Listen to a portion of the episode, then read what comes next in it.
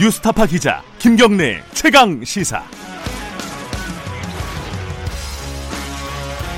김경래 최강 시사 2부 시작하겠습니다. 어제 문재인 대통령 국회 시정연설 있었죠? 취임 후 네 번째라고 하고요. 어, 공정을 매우 강조했습니다. 그리고 뭐 예산 얘기도 있었고요. 근데 반응들이 뭐 예상했겠지만은 뭐 극단적으로 갈렸습니다. 여당 쪽에서는 계속 박수가 나왔고 여당 야당에서는 야유가 나왔죠. 오늘은 그 대통령 시정연설에 대한 여야 입장 차례로 좀 들어보겠습니다. 먼저 자유한국당 쪽 연결해 볼게요. 김정재 원내대변인 연결돼 있습니다. 안녕하세요. 네, 안녕하세요. 네. 김정재입니다. 네. 어제 뭐 국회에 계셨죠? 네네. 네. 그렇습니다. 네. 그 한국당에서는 야유가 많이 나왔어요. 어, 어떤 부분이 좀 뭐 마음에 걸려서 이렇게 야유를 하신 건가요? 뭐 전체적으로 네. 너무나 실망스럽고 한숨을 쉬다가 네. 뭐 야유도 하다가 X 표시도 하다가 뭐 여러 가지 네. 어, 적어도 적어도 대통령이 어, 이번 연설을 통해서 최근에 일어난 그 조국 사태 나라 전체가 완전히 혼돈의 상태 아니었습니까? 네. 여기에 대해서 먼저 사과와 반성의 말씀 정도는 있지 않았, 않아야 되나 생각을 음. 했었는데 네. 완전 네. 국민 기대와는 달리 네. 오로지 뭐 보고 싶은 것만 보고 또 음. 유리한 지표만을 강조하면서 완전 셀프 칭찬 시간이었거든요. 음. 그걸 듣고 있으려니 정말 고통스러웠습니다. 그래서 야유를 했고요. 네. 특히나 어제 그 경제에 대한 대통령 인식은 완전 거의 달나라 수준이었어요. 국민들은 지금 굉장히 삶의 고통을 굉장히 크게 느끼고 있습니다. 네. 그런데 대통령 그걸 못, 못, 느끼는 것 같아서 굉장히 안타까웠고요. 네. 어제 그 제시한 지표들이 굉장히 많았는데, 네. 그 특히 뭐 일본이 그 소득 하위층의 소득이 증가했다고 했는데, 오늘 여러 언론에서도 이런 게 거의 가짜 뉴스라는 거 다뤄졌었는데요. 네. 작년보다 한 500, 560원 정도밖에 증가한 게 없었는데도 마치 크게 증가한 것처럼 했다든지 아니면은 지금 어저 지금 대한민국의 모든 그 직장인들이나 젊은이들이 굉장히 고통받는 부분이 바로 일자리입니다. 네. 그런데 고용률이 8, 9월에 취업자가 45만, 34만으로 아주 증가했다고 이렇게 얘기를 또 하시고 네. 이 부분은 정말 그 내용을 들여다보면 45만이라고 하지만 38만이 노인 일자리입니다. 네. 그리고 이 중에 다시 70%가 27만 원 이하입니다. 네. 27만 원 정도가 평균 임금이고요. 그 다음에 일주일에 17시간 이하가 한 60% 됩니다. 고용의 네. 질이 엉망인 거죠. 근데 이걸 지금 고용의 질이 증가가 됐고 특히 뭐 30대, 40대 그는 외면하고 어 실, 실업 체감률도 그러니까 청년 고용률도 최고라라고 얘기를 하니까 거기에 저희가 아연 질색할 수밖에 없었고요. 네. 뭐다 아시다시피 지금 청년 고용률은 체감 실업 체감률이 21%입니다. 젊은 친구들 중에 다섯 명 중에 한 분이 실업자예요. 네. 그리고 40대 취업자들이 지금 한 18만 명에 감소하고 있고요. 네. 뭐 제조업 3040이 무너지고 이거는 지금 다 알 겁니다. 그런데 경제가 좋다고 하니까 네. 저희가 도저히 그냥 앉아 있을 수는 없었습니다. 예. 그리고 특히 또 대통령께서 어저께 포용과 공정을 이제 저 강조를 하셨는데요. 예. 지금 뭐 다 알다시피 대한민국이 조국 사태를 정점으로 찍으면서 거의 반으로 갈라졌습니다. 갈등의 골은 더 커지고 있는데 이렇게 지금 포용을 계속 얘기하시니 답답한 마음이 컸습니다. 예. 뭐 제가 네. 질문 안 드려도 다 말씀해 주시네요. 네. 지금 그 민주당 쪽 연결할 건데요. 끝나고 나서 어, 잘 들으시고 민주당 쪽에서 지금 듣고 계실 겁니다. 어, 네, 네. 관련된 반론을 좀 해주셨으면 좋겠고요.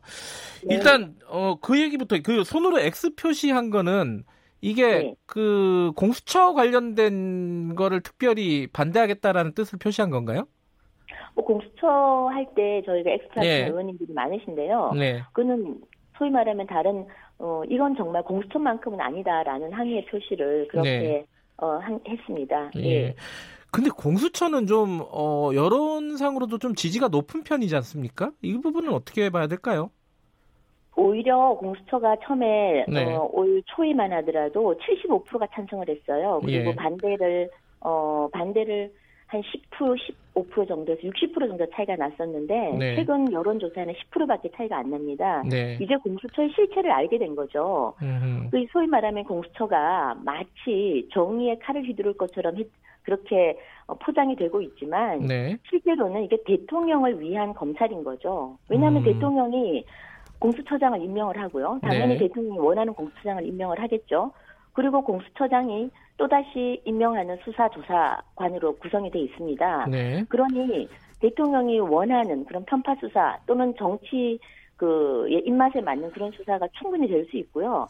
사실 검찰 개혁은 저희는 무조건 해야 됩니다. 네. 검찰 개혁의 필요성은 모든 국민이 느끼고 있고요. 네. 그 검찰 개혁의 핵심은 바로 이 정치로부터의 자유롭고 공정한 그런 수사입니다. 네. 지금 현재 윤석열 그 검찰도 정부에서 계속 대통령도 그렇고 압력을 가하니까 수사를 하다가 주춤주춤하지 않습니까? 네. 그냥 내버려 두는 겁니다. 대통령이 입김을 불어넣지 않고 정말 공정하게 할 수 있도록 하는 게 저는 검찰 개혁의 핵심이 아닌가 싶고요. 예. 그리고 지금 현재 뭐 검찰 비리 내부 같은 걸 막는 거라면은요. 네. 지금 현재 특임 검사 제도가 있습니다. 네. 그래서 충분히 그 특임 검사 제도를 통해서 검찰 내부 비리는 막을 수 있고요.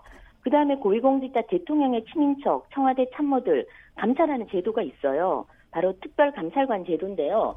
이걸 지금 문재인 정부 들어와서 3년 동안 임명을 안 하고 공석으로 비워두고 있습니다. 네. 만약에 이 제도만 특별감찰관만 제대로 임명을 하고 이번에 그 조국 민정수석에 대해서도 제대로 어, 감찰을 했더라면 네. 이런 이런 조국 사태도 미연에 방지할 수 있지 않았나 네. 그런 생각이 들고요.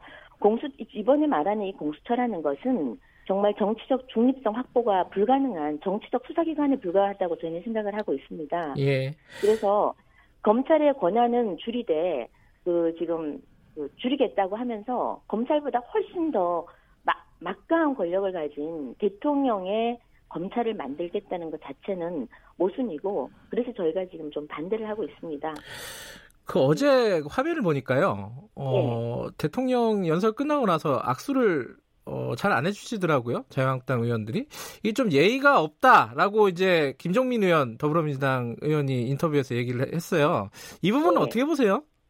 대통령이 먼저 국민에 대한 예의를 차리셔야죠. 먼저 적어도 예. 시정 연설을 할 때면은 적어도 대통령으로서 이 갈라진 국민들의 마음을 어루만지는 유감의 표시, 사과의 표시 정도는 네. 한 번은 했어야 되고요. 예. 그 안에 들어간 내용이 모든 내용들이 도대체 국민들이 공감을 할 수 없는 현실과는 동떨어진 내용이었어요. 예. 그리고 어 저희가 그 저희가 일어나서 나갑니다 보통 연설을 예. 듣고 나가는데 대통령이 따라 들어와가지고 그렇게 하는 거 저희는 저도 보지도 대통령이 오시는 걸 보지도 못했지만 음. 뭐 본다고 해서 저희가 뭐 기꺼이 학수를 하고 웃고 그럴 형편은 아니었어요. 음. 굉장히 무, 무거운 마음이었고요. 예. 그 예, 예의 없다고 남을 탓하기 전에 네. 자신들을 네. 한번 성찰을 했으면 좋겠습니다. 알겠습니다. 그 아까 경제가 굉장히 어려운데 어, 네. 대통령의 네. 인식이 아니하다 혹은 어, 과장돼 있다 뭐 이렇게 말씀하셨잖아요. 네네. 그런 차원에서 이 확장 예산이 내년에 필요하다 이게 정부의 입장인데 경제가 어려우니까 네. 확장 예산이 필요하다. 근데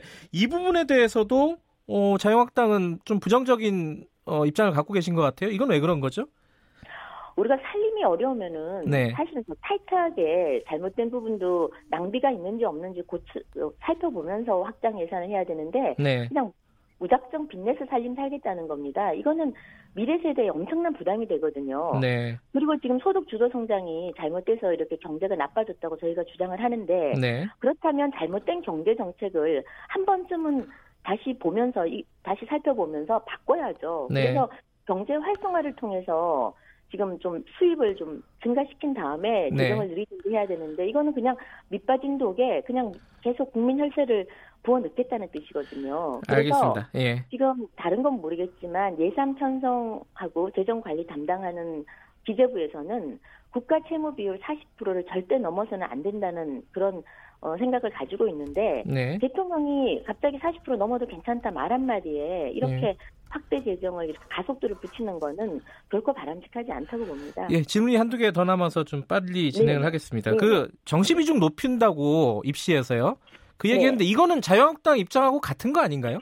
아, 저희가 같은 거죠. 네. 저희는 지금 정시 그 비율을 높여야 되고 네. 어, 아마 개정 법안을 낼 겁니다. 어저께 저희 당론으로 정했고요. 네. 정시 확대를 50% 이상으로 하는 걸로 어제 당론을 정했습니다. 네. 그런데 이해가 안 되는 것이 어제까지 그제까지 교육부총리하고 정시 확대는 절대 안 된다라고 음. 하다가 그 대통령이 나와서 말 한마디를 또 완전히 반대를 하는 겁니다. 네. 완전히 엇박자를 내고 있는데요. 네. 1년 1년 전에 교육 그 저기 대입시 대입 대학 입학 정책 세워놓고 또다시 이렇게 순간순간 바꾸는 부분에 대해서 이 정부가 얼마나 제대로 된 예. 그 장기간의 생각을 안 갖고 교육 정책을 하, 하는지 이번에 한번 여실히 보여준 것 같습니다. 그 네. 요거는 이제 시정연설 관련된 건 아닌데 패스트트랙 네. 관련된 어, 수사 대상 의원들에게 가산점 주겠다 공천에서 네. 요거 조금 비판하는 목소리들이 좀 있습니다. 이거 어떻게 생각하십니까? 어제 뉴스가 조금 과장돼서 나갔는데요. 예. 어, 이전 이전부터 쭉 얘기해 온 겁니다. 음. 그러니까 지금 그 패스트트랙에 뭐 하, 저기 관련된 의원들이 다음에 공천을 못 받을 것이다, 혹은 불이익이 있을 것이다, 뭐 이런 식으로 계속 그 여당의 출마자들이 네. 지금 그 소위 말하면 여론몰이를 하려고 하고 있는데 그 부분에 대해서 그게 아니다. 네. 적어도 올바르게 그 소위 말하면 민주당의 불법 행위에 대해서 어, 헌법에 근거해서 저희가 헌법 가치를 지킨다는 차원에서 정당한 항의였기 때문에 네. 충분히 해야 할 일을 했다. 그래서 음. 가산점을 주도록 제가 그 어제 여, 저 나경원 대표께서 어제 비공개 회의에서 그랬습니다. 우리 다 같이 하나로 뭉쳐서 이 부분에 이제 당당히 대처하자. 그리고 음. 오히려 가산점을 주도록 내가 저기 건의를 한번 해보겠다 네. 그렇게 얘기를 했어요. 아. 가산점을 약속하고 이런 건 아니었고요. 확정된 그러니까, 건 아니다 이런 말씀이신가요? 네네. 네. 음. 그 부분에 방점을 찍은 게 아니라 네. 이, 이 부분은 법적으로 우리가 얼마든지 다 대응을 할 수 있고 네. 이거는 이거는 불법 이건 정치적 행위다 이런 얘기를 하시는 와중에 나왔던 얘기입니다. 알겠습니다. 시간 안배상 네. 여기까지 듣겠습니다. 고맙습니다. 네, 네, 네. 자유한국당 김정재 원내 대변인이었고요. 자, 더불어민주당 연결해 보겠습니다. 이재, 이재정 대변인 연결되어 있습니다. 안녕하세요. 네, 안녕하세요. 이재정입니다. 예, 그 지금 자유한국당 김정재 의원 어, 인터뷰 들으셨죠? 네, 네. 뭐 거기에 대한 아마 뭐 대부분 어, 반론이나 답변이 될 것 같은데 첫 번째는 네. 이게 그 말씀을 하셨습니다. 김정재 대변인이 대통령이 먼저 예의를 차려야지 어, 자유한국당 의원들에게 뭐 예의 없다 이렇게 얘기하는 거는 말이 안 된다. 이, 여기에 대해서는 어떻게 생각하세요? 뭐라고 코멘트 하고 싶지도 않네요. 아, 그래요? 사실 국민들이 보시면 느끼실 거예요. 어, 탄핵 전 박근혜 대통령 얼마나 이 나라를 정말 횡포 수준에 가까울 만큼 망쳐놨던 대통령에게 저희도 야당으로서 항의 표시는 했습니다. 하지만 네. 대통령 나가기 전에 따라오는 대통령을 나몰라라 하고 먼저 나선다든지 등등 어, 통상 봐오지 못했던 새로운 모습을 보긴 했습니다. 근데 뭐 그건 형식이니까요. 네. 그렇게 네. 일차리지 못함에 대해서는 목소리를 높이고 싶지 않습니다. 네. 어, 정작 어, 진단과 처방을 해야 될 국회가 공전되고 있고 사실상 할 일을 물리고 있는 방식으로 어, 대통령을 비난하는 것에 대해서 저는 지적하고 싶기 때문에 그 부분은 어, 국민들이 평가하실 것 같습니다. 알겠습니다. 예의가 있는지 없는지요. 예. 제일 그 야당이 답답했다고 아까 얘기했던 부분이 조국 사태 이른바 이름을 굳이 네. 붙이자면은 거기에 대한 뭐 사과라든지 유감이라든지 이런 언급이 전혀 없었다. 요거는 여당 입장에서는 어떻게 보십니까? 예, 국민께 어, 송구함을 전하긴 했습니다. 그 송구함이 네. 뭐냐면요. 조국 사태가 누구에 의해서 빚어졌건 간에 네. 어떤 갈등의 골이 어, 어떤 원인에 의해서 만들어졌건 간에 네. 이런 상황으로 고민을 더하시게 된 국민에 대한 유감은 벌써 송구함을 벌써 표했습니다. 네. 국회에 와서 본인들에게 하라 오만한 내용이죠. 사실상 조국 사태를 통해서 정부로 재미 보려고 했던 시쳇말로 당리당략 적으로 활용하려고 했던 음. 것이 자유한국당이고 자유한국당은 조국 장관이 여러 가지 이유로 사퇴하는 시점에 있어서 그것을 정치적 승리로 판단하고 웃었습니다. 하지만 저희는 웃을 때가 아니다. 네. 이것으로부터 어, 반추할 수 있는 제도 개혁이 보다 본질적인 내용이고 네. 조국이라는 장관 임명권은 대통령이 있고 국회의 동의권도 없는 상태에서 낙마 자체를 목표로 한 그야말로 정쟁의 소용돌이에서 대통령에게 무릎 꿇길 바란다는 거는 어, 저는 야당 제1야당의 오만이라고 보고요. 네. 다만 그 상황에서 청년들이 느꼈던 어떤 상실감이라든지 네. 불기 한강 사다리를 걷어내고 또 사법 개혁의 필요성이 보다 드러난 마, 마당에 어, 집권자는 물론이고 국회가 해야 할 일을 하나하나 챙기는 것부터가 국민에 대한 진정한 반성이 아닌가 생각하고요. 네. 그 부분에 있어서는 자유한국당이 승리로 승리로 자부하면서 도취해 있다는 건 정말 음. 상당히 위험하고 우려스러운 일입니다. 지금 뭐 몇 가지 할 얘기가 있는데 그 중에 이제 큰 얘기 중에 하나 공수처입니다. 공수처가 네네. 어제 이제 야당의 반응도 그 공수처를 언급하는 부분에서 가장 좀 강했잖아요. 뭐 네네. X자를 표시한다든가. 네네. 이게 이제 지금 공수처 먼저 처리하겠다 이게 이제 민주당의 그림인 것 같은데 이게 쉽지 않을 것 같아요. 이거 어떻게 예상하고 뭐, 계십니까? 무엇을, 네, 먼저 처리한다라든지 뭐 어떤 플랜을 가지고 있는 게 아니라 네. 국회 상황이 워낙 유동적이고 패스트트랙에 올려져 있는 여러 법안들의 시간 자체가 그 사개특위 정개특위를 연장하지 않으면서 공수처 관련 법안이 먼저 올라오게 된 겁니다. 네. 그런데 어, 공수처에 대한 야당의 뭐 비난 공세들은 정말 납득할 수 없는 이유입니다. 합리적 근거가 없습니다. 네. 정작 본인들이 여당일 때조차도 어, 자당의 중진 의원들이 법안을 공동 발의했습니다. 김성태 전 원내대표라든지 이번에 그 삭발을 감행하셨던 신재철 의원님도 포함되어 있습니다. 네. 등등 전 국회 부의장인 아, 정의화 의장님까지도 포함되어 있는 법안인데요. 그 법안은 훨씬 더 강력했습니다. 그런데 당시에 이렇게 추진되던 공수처 법안에 대해서 자유한국당 내부에서 뭐라 그랬냐면요. 공수처는 어, 대통령과 집권 여당을 향한 수사의 칼날인데 왜 우리 여당, 우리가 여당인데 이걸 왜 진행하냐? 라는 식으로 해서 사실상 정부 입법화 될 뻔도 했던 것들을 네. 무력화시켰던 게 자유한국당입니다. 그 내용도 보면요. 지금 패스트트랙 사안보다 훨씬 더 강력하거든요. 네. 그런데 이제 와서 입장이 바뀐다? 이건 뭐 흡사 대통령이 이걸 집권하기 위해서 만든다? 공수처의 어떤 본질적인 부분에 대한 몰이라기보다는 네. 정말 정쟁으로 활용하기 위한 국민을 기만하기 위한 정치 액션에 지나지 않고요.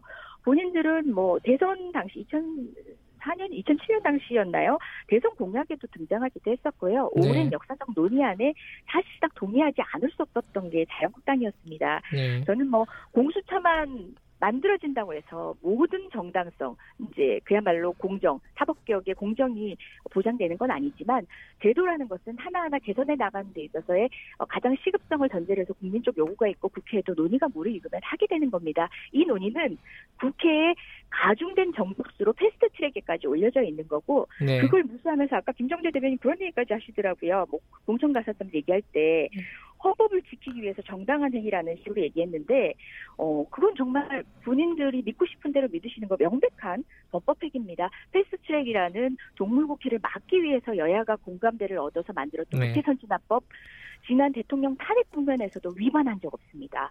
헌정 질서를 물랑케 한 대통령이 있던 당시에도 위반한 적이 없던 법안을 지금 위반하고 나니까 항변을 그런 식으로 하는데 동의하는 법률가들은 없습니다. 저는 어, 패스트 트랙이라는 것은 민의가 가중된 국회 구성원들이 동의했다는 데 대해서 네. 좀 민주적 정당성에 대한 어, 겸손함부터 자유한국당이 시작하셔야 되고요. 물론 그 위법행위에 대한 법적 책임 반드시 지셔야죠. 기살린다고 됩니까? 사실상 공천 받아서 선거 나가셔도 재보궐 선거하셔야 되고요. 아, 제, 이 자유한국당하고 민주당 대변인 분들이랑 얘기를 하니까 제가 질문할 필요가 없군요. 아이고, 아이고. 예. 그 경제 얘기 좀 여쭤볼게요. 네. 이 아까 이 비판의 골자는 이 네. 대통령의 인식이 좀 아니하다. 그러니까 음. 그 유리한 수치들만 과장되게 뽑아서 어, 국민들에게 얘기하고 있다. 이런 게 이제 골자인 것 같아요. 네. 어, 청와대 경제수석도 뭐 좀 그때 우리 경제가 선방하고 있다. 이런 게 좀 아니하다라는 비판도 일부 있었는데 어떻게 네. 설명하십니까? 예, 제가 매달 고용 동향이 발표되는 날마다 제가 요일제 당선되기 때문에 네, 제가 논평을 발표를 해야 됩니다. 네, 네. 그때마다 왜 주저가 되냐면요. 어, 사실상 이런 수치들이 우리의 생활로 와닿게 느끼기까지는 굉장히 오래 걸리는데 네. 그렇다고 해서 객관적인 징표의 변화를 평가하지 않을 수는 없단 말입니다. 네. 대통령께서도 굉장히 조심스레 말씀하셨습니다. 자족할 수 없지만 어, 점점 개선되고 있는 지표들을 언급하시면서 그때 얘기하는 것들이 뭐냐면 야 우리 성공했어 이 정책 성공했어라는 얘기가 아니라 경제 기조의 방향에 대한 무수한 비난에 대해서 네. 어, 조그만 유의미한 수치들을 통해서 우리 경제는 뭐 극약 처방 한 번으로 몇 달 만에, 1년 만에 나아질 수 없거든요. 네. 그런 지표의 변화를 통해서 그 미묘한 변화를 읽어내면서 경제 정책을 유지할 것인가 아니면은 음. 다른 방식으로 선회할 것인가를 판단하는 것인데 그 부분에 대한 말씀을 하신 겁니다. 네. 무엇보다 아까 재정 건전성이라든지 이 부분에 대한 어, 이야기를 어, 매도하시는 자유한국당 원내대 표님 말씀에 저는 제가 저야말로 저갈지 못했는데요. 네. 정작 신자유주의 경쟁이 있어서 선봉이 있었고 자유한국당이 그토록 맹신했던 뭐 세계경제 포럼이라든지 IMF 국제신용평가기관 등등이 객관적 지표로 재정 건전성을 검증했고 IMF도 수차례 어, 사실상 경기 하방 위험성에 대응할 마지막 카드로 확장 재정 그리고 또 여력이 있다는 점을 강조했거든요. 네. 그 부분은 거시 경제, 특히 세계 경제 전반의 추세에 대한 점검을 통해 가지고 좀 동의를 해주시면 어떨까? 무한정 문재인 정부의 정책이기 때문에 반대하기보다는 어, 건강한 이성, 합리적 이성들이 진단한 세계 경제 지표에 대해서는 동의를 하고 그 다음 단계에서의 세부적인 논의를 좀 이어가면 좋겠다 싶어요. 어떤 논의조차도 어, 할 수 없는 게 지금, 지금 국회의 현실입니다. 좀 중요한 게 하나가 이제 입시제도입니다. 지금 네. 정시를 네. 확대하겠다는 입장을 명시적으로 대통령이 밝혔습니다. 이게 오늘 아침 어, 언론들도 보면은 이게 정책이 좀 엇박자를 내고 있는 거 아니냐 음. 어, 이런 비판이 나올 수도 있는 상황인 것 같아요. 이거 어떻게 보세요? 예, 사실 뭐 재벌 개혁, 검찰 개혁보다 가장 첨예하고 민감할 수밖에 없는 게 교육제도 개혁입니다. 네. 특히 어, 수시 제도를 통한 어, 사실상 그간의 입시 제도를 타파해야 되는 것은 장기적인 안목에서 그 길이 뭐 달라질 수는 저는 없다고 생각하고요. 네. 다만 무엇이 문제냐의 얘기에 대해서는 어, 여당 내에서도 여러 전문가들 사이에도 의견이 나뉩니다. 네. 당장의 효과로는 지금 수시에 대한 신뢰가 무너진 상황에서 여러 평가 지표들에 대한 공정성을 담보할 수 있냐는 측면에서는 정시 확대라는 것도 충분히 고민을 할 수 있겠지만 어, 장기적 안목에서는 결과적으로 어, 서열 카드별로 네. 두세우는 사회 구조적 변화가 병행돼야 되거든요. 그런 제반 여건들이 개선이 된다면 이런 교육 제도의 문제도 어, 사실상 바람직하다라고 생각되는 제도를 그냥 선택할 수 있지만 지금 조금 복잡 미묘한 여러 가지의 계산법이 들어갈 수밖에 없는 상황이고요. 그런 의미에서 대통령도 정시 확대에 대한 국민의 신뢰가 무너진 상황에서 정시 확대를 요구하는 국민의 목소리를 경청하셨다고 봅니다. 이걸 한번 더 여쭤봐야 될 것 같아요. 지금까지 얘기 나왔던 정부 정책하고 대통령 얘기가 좀 어, 결이 다른데 대통령 한마디의 교육 정책이 너무 어, 왔다 갔다 하는 거 아니냐 이런 비판 여기에 대해서는요? 어, 정시 확대를 어, 기조를 변화시킨 것들이 아니라요. 예. 그리고 또 기존의 정부 안에서도 어, 수시를 확대하고 바람직한 이제 그야 입시 위주의 교육을 타파하기 위한 어떤 방향성에 대한 어, 수정이 아닙니다. 네. 이 부분에 대해서는 끊임없이 감론을박 논의가 다양하게 있어 왔던 것이고요. 네. 어, 사실상 지금 현재 수시 제도를 어, 남용해 왔던 여러 가지 모습들이 현상들이 드러난 상황에서의 어, 지금 현재를 선택할 수 있는 단기적 정책 처방이라고 보시면 될 겁니다. 네. 그리고 그 논의는 정부 안에서도 그리고 또 국회 안에서도 다양하게 있어 왔습니다. 저희 정부 여당 내에서도요. 알겠습니다. 오늘 말씀은 여기까지 듣도록 하겠습니다. 고맙습니다. 네, 고맙습니다. 더불어민주당 이재정 대변인이었고요. 양쪽 당 얘기 들으시니까 좀 판단이 서시나요? 자, 김경래 최강기사 2부는 여기까지 하겠습니다. 저는 잠시 후에 3부에서 다시 뵙고요. 일부 지역국에서는 해당 지역 방송 보내드립니다.